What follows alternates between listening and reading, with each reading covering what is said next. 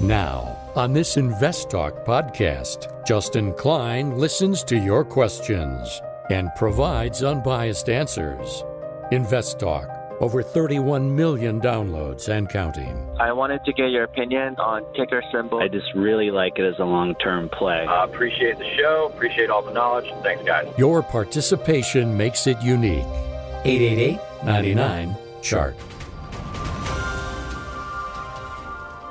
This podcast is produced by KPP Financial. Steve Peasley, President. KPP Financial. Independent thinking. Shared success. And now today's podcast.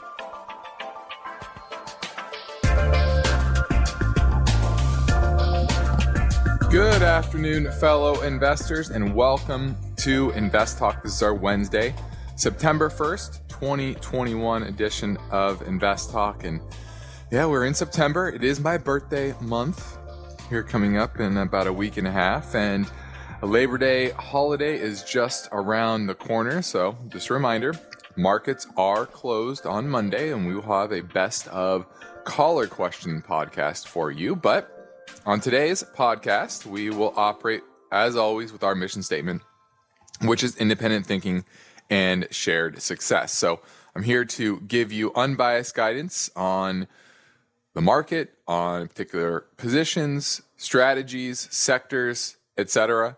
And I'm here to give you the facts as I see them in front of me and using my 20 plus years of investment experience. Now, I'm Justin Klein. And of course, I encourage you to contact me with your finance and investment questions.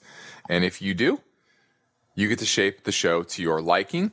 And that means you can interact with us during our live stream program right now, 4 to 5 Pacific time. Or if you're listening after hours, no big deal. You can leave a message on our Anytime InvestTalk voice bank. And as always, that never changes. 888-99-CHART. Let's get right to our first listener question now. Hey, Steve and Justin. This is Sal from California. Just have a quick question about Crocs, ticker symbol CROX. Bought it a couple months ago, and I've had some pretty good returns. Just thinking if it's time to sell or if it's something that is worth holding long-term. Really love the show, and can't wait to hear. Thank you. Crocs. I think most people know what Crocs are. Those are the very interesting looking shoes that some people wear, and they're definitely fashionable recently, and they were fashionable some years back. When was that? Let's go to a monthly chart. I remember there was a big run, the 2006-07 time frame, and then it kind of cratered or if it fell out of bed in 2007, well before the 08 crash, and went from a high of $76 and change then to a low of, a dollar, and almost went bankrupt. Now we're at $143 per share. Gigantic run since the March lows. And those March lows were down around single digits, $9. Now we're at 138 or 43, excuse me. Now, technically, it's definitely overbought, and it is weakening. And if you look at the business, it's definitely doing well. Revenue year over year is up 93%, earnings up 121%. It's supposed to make $6.69 this year and $7.63 next year. That's going from losing 36 cents in 2016. So huge turnaround in the business. And the question is, are we going to have an 07 again where this falls out of bed and maybe it becomes less fashionable to wear Crocs? I don't think some people might like them, but it's more, I think, of a trend. And right now the trend is in their favor. But with fashion, it's very fickle. So to me, this is not a long-term play based on the history of this business and the current multiples that it's trading at. Enterprise value to EBITDA is about 18 times. Enterprise value to revenue is about 5 times, which in and of itself is not too high. But if you're looking at the industry and the fashion industry, that's a very high multiple. Typically, somewhere in the enterprise value to EBITDA of 10, it would be more reasonable. So to me, this is an area that you want to be trimming and having a tight out. And the outward for me would be the 100-day moving average. And it found that support back in March and April. And if it ever breaks that, which right now it's at about 115, so certainly a ways down from here. So I would give it a little bit of room, but I would be taking some money off the table, rebalancing lower. And that's something a lot of people don't understand is rebalance. There's nothing wrong with rebalancing, taking some chips off the table, especially in a name that has a history of up and down cycles like a Crocs and the fashion industry in general. Rebalancing when things are good is more often a smart play. Now let's go to Johnny in Buffalo. He wants to talk about Roth IRAs. Hey, Justin, how are you? Doing great. What can I do for you? So last episode, I asked Steve, I left it on the voicemail, but I was like, hey, like, is there anything from stopping me from opening several Roth IRAs in different accounts, like E-Trade or TD Ameritrade? And he was like, well, why would you want to do that? And so I was just calling back because, like, my intention would be, like, right now I've already maxed out my Roth, so there's more than $6,000 in there. So I was thinking, like, if I opened another account, I could put another $6,000 in that account, and then just kind of, or like, I was wondering, do they know by my social security number that I've already maxed it out for the year? Yeah, that's basically what you're dealing with. Yeah, there's no loophole in that sense. You are going to claim that on your taxes that you've deposited money into an IRA, and you can write that off. So the max you can claim on your return is that $6,000 if you're under 50 anyway. And so, yes, you're right. Based on your social security number, you can't make more than that $6,000 a year contribution. Now, you can spread it out between different Roth accounts, but in aggregate, in total, and same with your regular IRA, some people split it between their Roth and their traditional. So $3,000 each in those accounts. But still, the max total between all Roth and traditional IRA contributions are $6,000 if you're under 50, and if you're over 50, then it's $7,000. So yeah, I know you're thinking that's a loophole, but definitely not going to apply. Gotcha. Okay. Thank you for the clarity. No problem. Thanks for the call, Johnny. Now, my focus point today is based on the story behind this headline. Coinbase continues to displease customers with new security error. And this is just another type of news event within the crypto space that sheds light on the nascent industry it is, meaning that there's a lot of complexity and the actors aren't mature. And so you definitely want to understand the industry and make sure that you are taking the proper precautions if you are allocating money towards that space. So we're going to look at that story. Also, supply chains, world supply chains continue to struggle with catching up. The whole narrative was always, well, these supply chains are having problems because of COVID. Once you get back to normal, supply chains will normalize, inflation will normalize, and we'll be fine. Well, we're over 18 months into the pandemic, and for the most part, the world is relatively open, and that's not really changing. You're not seeing the supply chains unstick. And I'm going to look at that a little deeper and give you a lowdown on what that means for the market as a whole. And then lastly, value stocks. Are value stocks cheap for a reason? We're going to look at some dynamics there as well. So that's what's on my mind. I want to know what is on your mind, ultimately. That's most important. So I encourage you to reach out with your question at 888-99-CHART, 888-992-4278. Let's take a look at the market today. The S&P was up a whopping 1.4 points. So very flat day there. If you look at the NYSE broader index, that was up 39 points. And kind of, what was that? 0.25%? Not a whole lot of movement there. So really a flat day, a stall day. We sold off later in the day. Closed. Did we close near the lows? Let me take a look here. Take a look at a shorter term chart. Yeah, we pretty much closed near the lows of the day, which definitely doesn't bode well for tomorrow. But we had a bounce on the news from Jackson Hole that the market reacted positively, that there wasn't going to be any increase in interest rates, even though there's tapering that's likely to happen. And based on what's happening in the repo market, they're doing too much QE.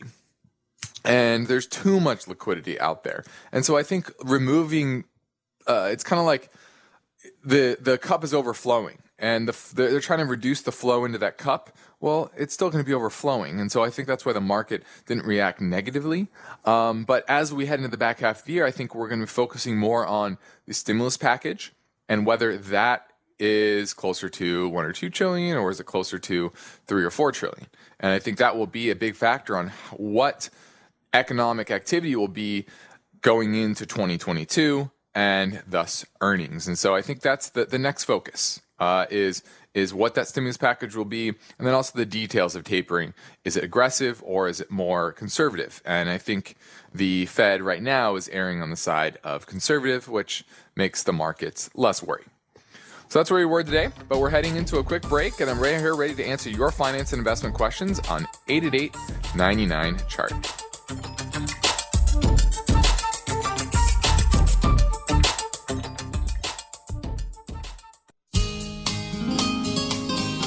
Each day, InvestTalk listeners submit their finance and investment questions via phone or email.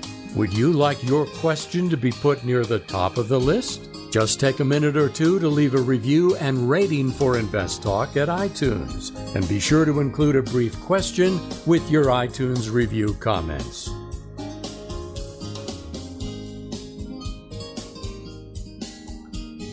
Now, when people take the time to leave an InvestTalk podcast review on iTunes, we'd like to thank them for the courtesy by getting to their question quickly. So let's check out one right now.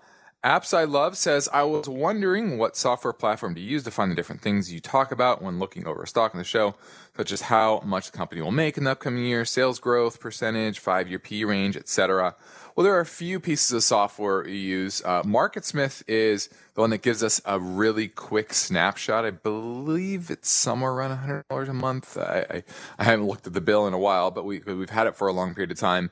And it gives quick overview of the last 7-8 years of earnings, last 8 quarters in sales and earnings growth, dividend yield, any debt, 5-year P range like you talked about, return on equity, cash flow, etc. It's also a nice chart. So that's one piece of software. YCharts is another one that goes a little bit more in depth on the balance sheet and other metrics that you can compare with different companies within the industry. Has a more robust filtering software to find different companies based on their quantitative factors. And then Morningstar. Morningstar is another one that we use. Typically don't use it too much on the show because it's more in-depth. There's longer, more qualitative reports about management style, management effectiveness, stewardship, place within their industry and strategy within the industry, those type of things that help analyze the company's overall factors besides just the raw numbers. So that hopefully that gives you a bit of a sense. There's obviously more pieces that we use on a day-to-day management process, but those are a few good ones to look quickly at the stocks. CNote 1975 says, what do you think of Axis Capital, AXS? This is an insurance company, Bermuda-based, offering property and casualty reinsurance and insurance products worldwide. The insurers have been selling off because of the hurricane. I forgot that was is it Ida, the one in the Gulf right now, hitting Louisiana. And so you're seeing a bit of sell-off here. Oftentimes that is a opportunity to buy, but if you may be trying to catch a falling knife as well. But typically, these are good for the industry as a whole. Yeah, you might have some payouts, but it allows those within the industry to up their rates and earn higher margins, etc. So I think this is a solid name, and it does have consistency of cash flow and earnings. Yields about 3.2%, and it is fairly large. It's, market cap's about $4.2 billion. Let me take a look at some of the metrics here, pulling these up. And here we go. There you go. So free cash flow remains relatively strong. They're buying back shares, which is solid. The return on equity longer term is only in the high single digits on average over the last decade. So that's not too exciting. Technicals don't look great. So you know, it's a solid company, but it just doesn't get me really excited, to be honest with you. There you listen to Invest Talk. I'm Justin Klein for Investors. The need to remain vigilant never ends, and that's why we are here to help you with your finance and investment questions. So we're taking your calls live at 888-99-CHART.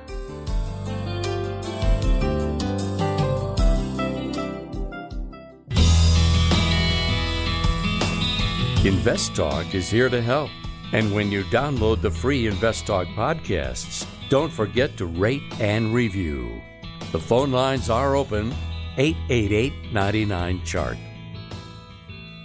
Hey, it's Steve and Justin. This is Dylan from Brooklyn. Appreciate you guys and helping in the past and looking to you every day. I have a question about ticker AFRM, Affirm. They just announced a deal with Amazon, and they ran up last week. And I'm currently sitting about 100% profit since I started my position. I was wondering if you think it's a good time to cut and run, or if I should stick around and see where we're going to go from here. Appreciate you guys. Like I said, thank you. All right, looking at Affirm, which is AFRM as in Mary, and they did announce a deal with Amazon. I have not read the details, but I know what Affirm does is they offer basically extended financing for through credit card networks and other retailers, and allows people to pay over a longer period of time. And that's certainly helping some retailers get more business because they get paid in full, and Affirm takes the credit risk and handles that, the whole process.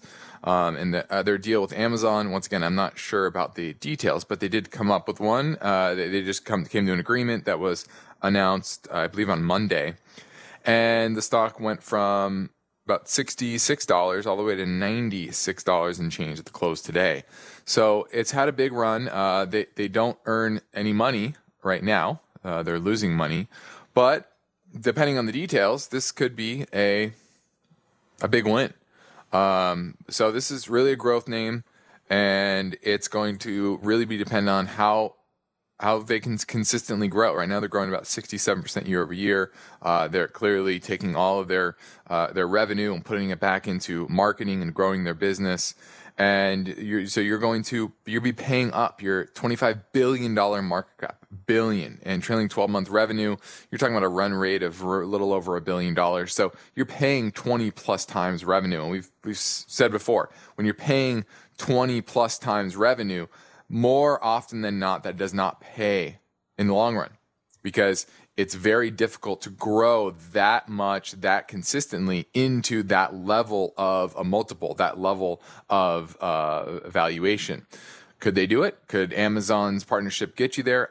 Possibly, but I really have to dig into that, and I haven't done that. And that's what you're going to do: dig into that that deal and understand how much growth that's really going to bring them. They've been growing without Amazon. I'm sure they're going to grow more. It's just a matter of how much more, and is it worth $25 billion? Now, my focus point today is based on the story behind this headline: Coinbase continues to displease customers with new security error.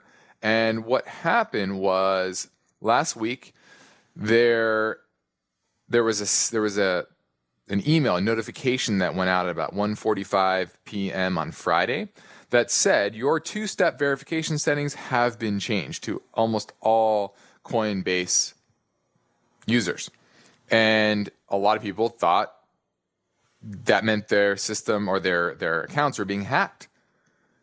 If you have, just think of your bank account. If you got that from your bank saying that your two-step verification settings have been changed, you're thinking that somebody got in and started to, was able to change some settings, and the two-step verification is one of the most important things. I think everybody should have a two-step verification on your important accounts to make sure that if you're logging in, you're getting some sort of text code, email code that you're accessing elsewhere, and it makes it a lot harder for hackers to get in when they need an extra level of security. So this is on top of a recent story by CNBC that detailed widespread customer complaints with Coinbase about accounts being hacked and not having anyone for the company to talk to fix it. And You know, this is the same thing with the Robinhoods of the world. The ones that are so heavily focused on the tech and the app and this new fintech ecosystem, what many of them lack is good customer service. They know the tech side. They understand the tech side deeply. But when it comes to problems and fixing problems, they just don't have the breadth of knowledge and experience in the customer service space to make sure that their customers at a large scale especially are being serviced properly. And I think that's the biggest issue with many of these names. And this is a good example of that, that you have a hiccup and they've said it's an internal error. It's not a hack or anything like that. So nobody's money was really lost, but that can freak people out and make it very difficult to get your money out when you need it. We see this issue all the time. We have clients come over from Robinhood, and it is a disaster to try to get your money out. It can be done. It's just, like I said, there's no customer service. Their systems are relatively new, and they're not usually in line with their regulators. They're kind of off the beaten path when it comes to what their goal or their how they answer to regulators. And so many of them, especially in the crypto space, just don't have much regulation at all. And you see that with Tether, and Tether, once again, continues to come out that it's basically a fraud, and it's becoming more of an issue. And so when you're dealing with the crypto space or any of these fintech companies, understand that usability, that avant-garde nature of their businesses comes with downsides as well, and make sure you're aware of those. Now, the next InvestTalk story behind this question: what is the gap between investor returns and total returns? Investors' returns often differ from reported total returns because of the timing of cash inflows and outflows. That story tomorrow, but for now, I'm Justin Klein. I'm ready to take your questions live at 888-99-CHART. Let's say you've been thinking about learning a new language. Okay, why? I mean, how would it come in handy? And where would you want to use it? Could it be that you have an upcoming international trip? Or maybe you want to connect with family members or friends from a different culture? I think you should know about Rosetta Stone. With millions of users, it's been the world's most trusted language learning program for 30 years. Rosetta Stone is available on your desktop or as an app with audio companion and the ability to download lessons offline. Rosetta Stone truly immerses you in the language you want to learn. It has a built-in, patented speech recognition engine called True Accent. So as you practice speaking, you'll get feedback on how well you pronounce words. With Rosetta Stone, you pick up a language naturally, first with words, then phrases, then sentences. It's an intuitive process designed for long-term retention. You really learn to speak, listen, and think in your new language. Rosetta Stone is an amazing value, so your special skill set is within easy reach. You know you want to do this, so don't put off learning that language. There's no better time than right now to get started. For a very limited time, InvestTalk listeners can get Rosetta Stone's lifetime membership for 50% off. Visit rosettastone.com/today. That's 50% off unlimited access to 25 language courses for the rest of your life. Redeem your 50% off now at rosettastone.com/today. At this point, I think almost everyone has heard how generative AI promises to bring us to the next industrial revolution. AI is already shaping society with an impact on daily life that echoes the transformative significance of electricity or the internet. As we take steps to embrace the potential of generative AI, we need to remain vigilant with regard to its exploitability. This is where HackerOne comes in. HackerOne's AI Red Team addresses the novel challenges of AI safety and security for businesses that are launching new AI deployments. The HackerOne approach involves targeted offensive testing by harnessing the collective skills of ethical hackers who are proficient in AI and prompt hacking. In short, AI red teaming is the practice of stress testing AI models and deployments to make sure they can't be tricked into providing information beyond their intended use, and that security flaws can't be exploited to access confidential data or systems. HackerOne seamlessly integrates with your existing tools to enhance communication and collaboration across development, security, and IT teams. So, stay ahead of the game in the battle against cyber threats with HackerOne's attack resistance platform. Learn more at hackerone.com. That's HackerOne.com, HackerOne.com. This is InvestTalk. Is your portfolio balanced? Is it optimized? Is it delivering the types of gains you want and need to achieve financial freedom? Well, turn up the volume, because there are many questions that deserve unbiased answers. And Justin Klein is here now, ready to take your calls live. 888-99-CHART. Hello, Stephen, Justin. I was calling to ask, I hear you guys mention we should take profit or trim our winnings from some of the stocks that we have. Does that mean, as an example, if I have 10 shares of Apple and I see I've made a couple $100, how should I trim? Should I sell a couple number of stocks and take those gains? I love the podcast. Thank you. Looking forward to hear your reply. Bye-bye. Well, when you're making a trade, you always have to look at the larger picture, and it's what you want your portfolio to look like as a whole. From the weightings of different sectors, how we do it is we use the backdrop of the economy, growth, and inflation to overweight or underweight particular sectors depending on that backdrop, because if inflation's going up or going down, that means different types of sectors tend to do better than others. For example, if inflation's going up, consumer staples usually has a headwind, whereas commodities tend to do better. Just one simple example. And then once you have your broader asset allocation set, then you want to look at the individual, your current holdings, and say, am I overweight this particular sector? Am I underweight?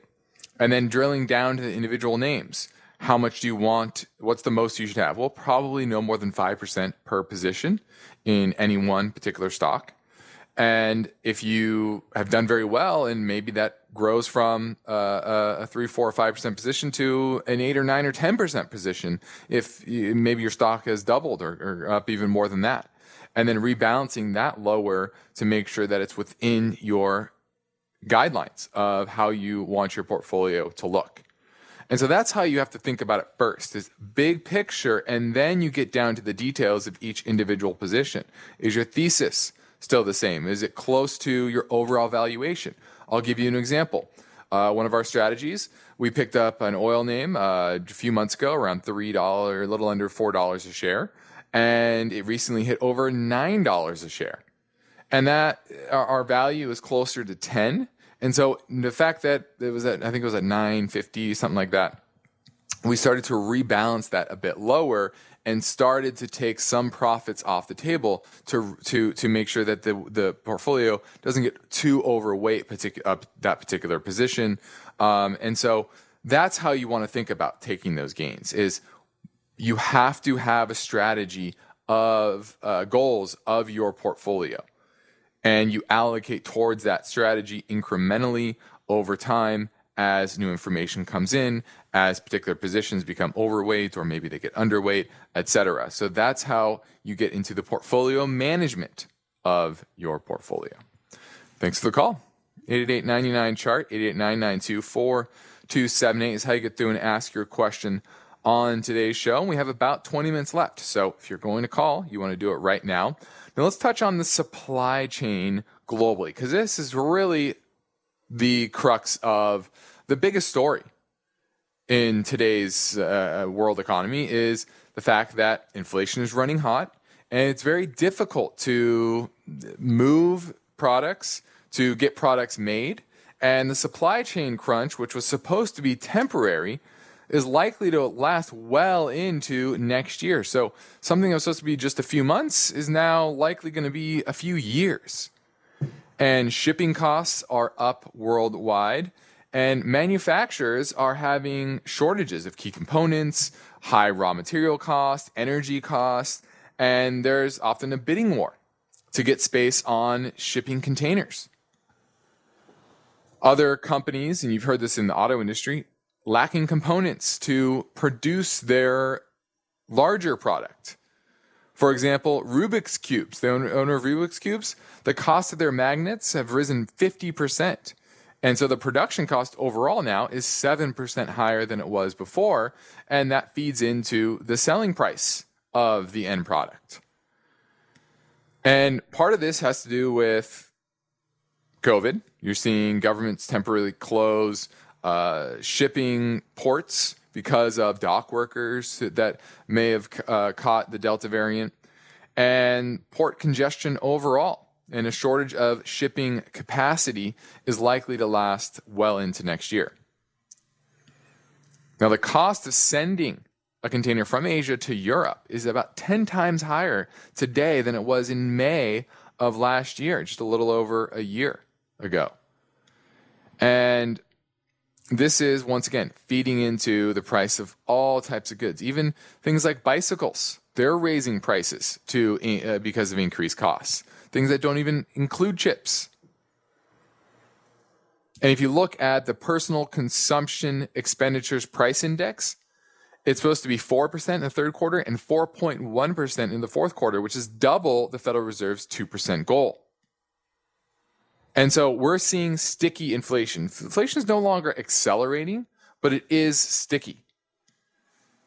And this is manifesting in various ways, because what's happening now is, because of the supply chain issues, many companies are storing critical components. Whereas before, it was all about lean manufacturing, where you don't have a lot of inventory, just-in-time inventory. And in this environment, where it's difficult to get things, just-in-time inventory is very bad. And many of the manufacturers had very short-term contracts for shipping. And that means that now they're having to pay current prices. A lot of the brokers have... and you've seen that in the stocks. A lot of these third-party logistics companies have long-term contracts with shippers, and they're able to extract huge returns because of the short-term boost in the cost of shipping. And so this is not going to abate, I don't think, anytime soon. Maybe next year, maybe in the second quarter, but it could last all the next year as well. So don't expect this inflation to moderate much until at least 2022. Let's go to Richard in the Bay Area. He wants to talk about green energy. Hi, Justin. How are you doing? Doing well. Thank you for taking my call. So my question is about broadly how to invest in green energy. Would the best money be spent on IT companies, on raw materials like cobalt and lithium, or is it on utility companies that are going in that direction? What are your thoughts? Well, I think they all have merit. So I don't want to say that you only look in this direction or that direction. I have plenty of IP companies on my watch list of those that have good software for the management of the power efficiently. Others have good IP when it comes to the transistor, not the transistors, but the what changes the voltage from AC to DC. I forgot what it's called exactly, but there's a lot of great IP within the industry. And so I like those companies probably first, most of all, as long as you're confident that their IP is going to hold up and they're not going to be out-innovated. That's number one. Number two, I like the raw materials, because at the end of the day, people don't care who makes their solar panel, who installs the solar panel. They really don't. All they care is that it produces electricity, or if it's wind or something like that. But they all need good, consistent raw materials. And certain parts of the supply chain are more are more easily available than others. For example, lithium production can come on rather quickly, and the cure for higher prices in the commodity industry tends to be higher prices, and that can correct rather quickly. Whereas things like copper, that production tends to take years to come on. So make sure within the raw material industry that you are cognizant of that you don't just buy it because it's supposed to, quote unquote, be a green material. And then number three, the utilities. I like a lot of the utilities that can take advantage of the carbon credits. I think that's going to be really big into the future, and I think the governments are going to focus more on that and making sure that companies are selling and buying enough carbon credits to offset their production. Now, I think the biggest issue in the space when it comes to that is 23 of the 25 largest pollution-producing cities in the world were in China. The other was Tokyo and I believe Moscow. And so how are they going to deal with all that if you're trying to do climate change or deal with climate change? So that's really the biggest risk there is how does the global climate crisis manifest in policy, and do those incentives shift away from just simply carbon credits? So there's a lot to be said. I don't have a clear answer that one is better than the other, but know that the space in general is overhyped.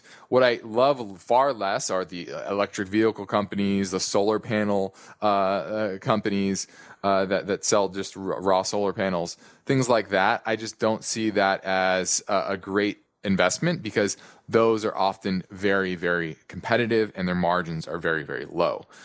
So I look more at what I don't want to invest in, and what is investable is more on a case-by-case basis. Thanks for the call.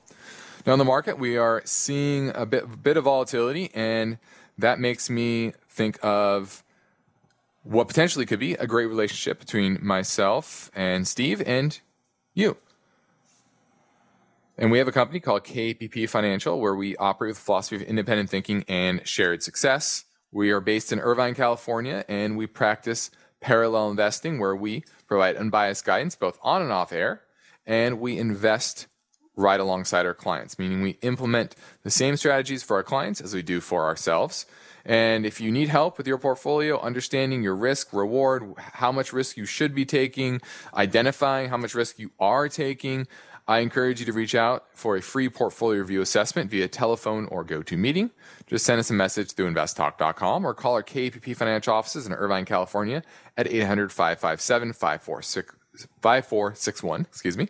And then we would love to help you in any way we can, so I encourage you, please reach out. Next up, we will play another voice bank question. This is a good time to remind you that, yes, we like your iTunes review questions, but please don't forget to call. We love your calls at 888-99-CHART. A quick reminder, if there's a term that you hear mentioned on the program but you're unclear about what it means or you have a question about it, we want you to ask. It's very likely that you're not the only one with that same question. 888-99-CHART. Hi, Steve and Justin. It's Jose. Been listening to your show for a while now. I love it. My question is in regards to FIGS, ticker FIGS. I took a small position on it, and I just wanted to know your perspective on it. Is this a good buy or good hold on to for either short or long term? Thank you. All right, this is FIGS, F-I-G-S. This is a recent IPO, and if you listen to the show for any period of time, you know that recent IPOs I'm not a huge fan of. Now, this is within that 6-month period. It went IPO in May.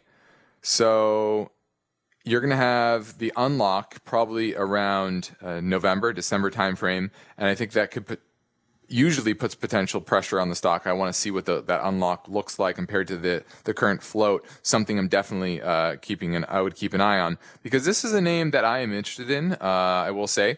My girlfriend is a doctor, and she wears figs. She loves figs. Her whole staff wears figs. And what they do is they basically manufacture more sleek and stylish scrubs. That's it. And I like the company. She buys new FIGS regularly, and the question is, will they always have a lock on this market? Especially as they get bigger, I think there'll be more competition, and that's my biggest worry with FIGS. And currently, the valuation remains very high. Enterprise value to revenue of 22 times. Talked about it. When you get to that 20 times revenue number, it's very difficult to grow into that level of valuation. And so I just don't see it as attractive at this time. I think short term, it was up 8% today. I think you could see a rally into that unlock period in October, November, December timeframe. So near term, I'm pretty bullish on it. But it's, to me, based on the valuation, that potential unlock here coming up, just not a fan of FIGS at these prices. So I'm passing on it, but it is on my watch list, and watching the industry dynamic as well to see if there's others that come into the space that are able to compete. Because, I don't know, stylish scrubs seems easy to replicate.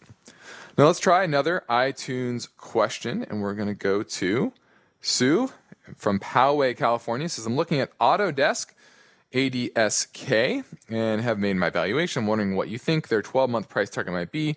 Do you see $375 as potential? Well, it looks like they just went down from about $342. I'm not sure. Let me take a look if there's some big news that came out, because it now is down to $303 and change at the close today.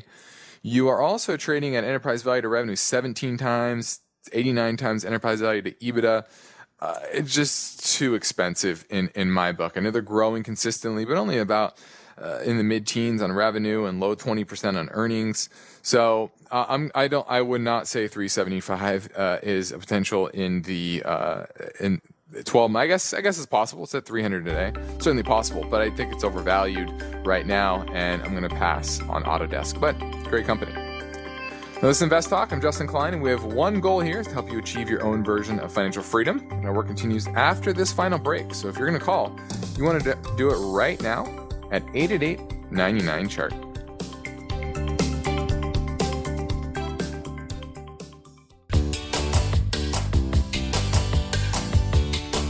Your objective is to work hard, plan well, and achieve financial freedom, right? You're in luck, because Justin Klein is here now, ready to take your finance and investment questions. Call 888-99-CHART. Let's go talk to Noel in Napa, looking at BGS. Good afternoon, Justin. Yeah, I'm a long-term holder in BGS. However, hasn't had much positive movement lately, and then upon some investigation, I see that they're diluting the shares by putting out $7.5 million. So, of course, do you think I ought to stick for the dividend? Or actually, there are other things out there with some pretty decent dividends that aren't being diluted. So what would be your path, I guess? Well, we actually own the stock, so we do like it. I like the historical return equity and profitability of the business. They do have pretty high leverage, but they've been highly levered for a decade now. So this is no different. They go out there. They typically will buy undervalued brands and put it into their pipeline, squeeze the synergies out of it, and improve the manufacturing production, the distribution, and make it more valuable. And oftentimes they will sell that business. They've done that before. They recently bought Jolly Green Giant, and that's doing well. And certainly the pandemic definitely helped them. 2020, they made $2.26 a share, up from $1.64 in 2019. So it's to make $2 a share this year, $2.14 next year. So definitely not a fast grower, but I think it's one of the names that spiked recently a couple times this year. If it gets another spike above, say, 35, I'd probably be trimming it. But I do like the dividend, and I would be a holder of B&G Foods. Let's go to George in North Carolina, looking at BWA, which is Borg Warner. This manufactures engine and drivetrain components for light vehicles. It's basically an equipment manufacturer or a parts manufacturer for OEM larger manufacturers. Do you own it, George, or are you looking to buy it? I was just wondering if you think it'd be a good play on the transition to electric and hybrid vehicles. Well, let me take a look at their products. That's really the biggest question here is they've had a long history of supplying parts for they supply turbochargers, timing systems, emission systems, thermal systems, gasoline ignition technology, powertrain sensors, etc. So there's some overlap with powertrain and thermal systems, etc. But they have an e-booster, e-turbo. So there is some exposure there. And I'm sure they are innovating in that way, but this is not the best way to gain exposure to pure electric vehicle growth. I would be looking for others that have exposure to more battery technology than this type of name. So I think it's still a good company. It's come down. It's starting to get to support here around, if it gets to 40, I think that's pretty good support. But this is, to me, not an electric vehicle play because such a small percentage of their revenue continues to be in the electric space. So I'd be a bit worried about that longer term. Do they have the technology? Do they have the ability to supply for electric vehicles? Some parts, once again, definitely, absolutely. But this is definitely not a pure play EV stock. Thanks for the call. Now, here's one more iTunes review question for today. City of Idris says, I often hear you say something along the lines of, don't buy this company, they don't make any money. What numbers are you typically looking at to determine if a company makes money? It's a net profit, revenue, cash flow, a mixture of all. And the answer is a mixture. Revenue, it's definitely not revenue. A lot of people talk about the top line. I don't think the top line matters. I won't say it doesn't matter. It's definitely important. But when I say the company doesn't make money, I'm talking about profit, net income, earnings per share. I like to look at free cash flow to see how much money they have left over to reinvest in the business, to acquire other businesses, to retain, to pay down debt, etc. Those are all important for me as well. So there's a lot of good metrics, return on equity, return on invested capital. These are all important metrics to see how well the company is performing for you, the shareholder, because at the end of the day, remember, owning an equity is about ownership in the business, and you want to own good businesses. I'm Justin Klein. This completes another Invest Talk program. Steve Peasley and I thank you for listening. We encourage you to tell your friends and family about our free podcast downloads, which we now hit over 34 million, and we appreciate you all for that. So get yours anytime at iTunes, Spotify, or Google Play. And as always, investtalk.com. Be sure to rate and review over on iTunes. If you give a positive rating and you leave a brief question with your rating, we will prioritize your answer. Independent thinking shows success. This is InvestTalk. Good night. Because of the nature of the interactive dialogue inherent in the format of this program, it's important for the listener to understand that not all comments made will apply to them specifically. Nothing said shall be taken to be investment advice, or shall statements on this program be considered an offer to buy or sell securities. Such advice is rendered solely on an individual basis, and at times will require that the investor review a prospectus before investing. InvestTalk is a copyrighted program of Klein Pavlis Peasley Financial, a registered investment advisor, which retains all rights. For more information regarding KPP's investment advisors, call 1-800-557-5461. Steve Peasley is President and Justin Klein, Chief Executive Officer of Klein Pavlis Peasley Financial. And they thank you for listening and welcome your comments or questions on our 24-hour listener line at 888-99-CHART.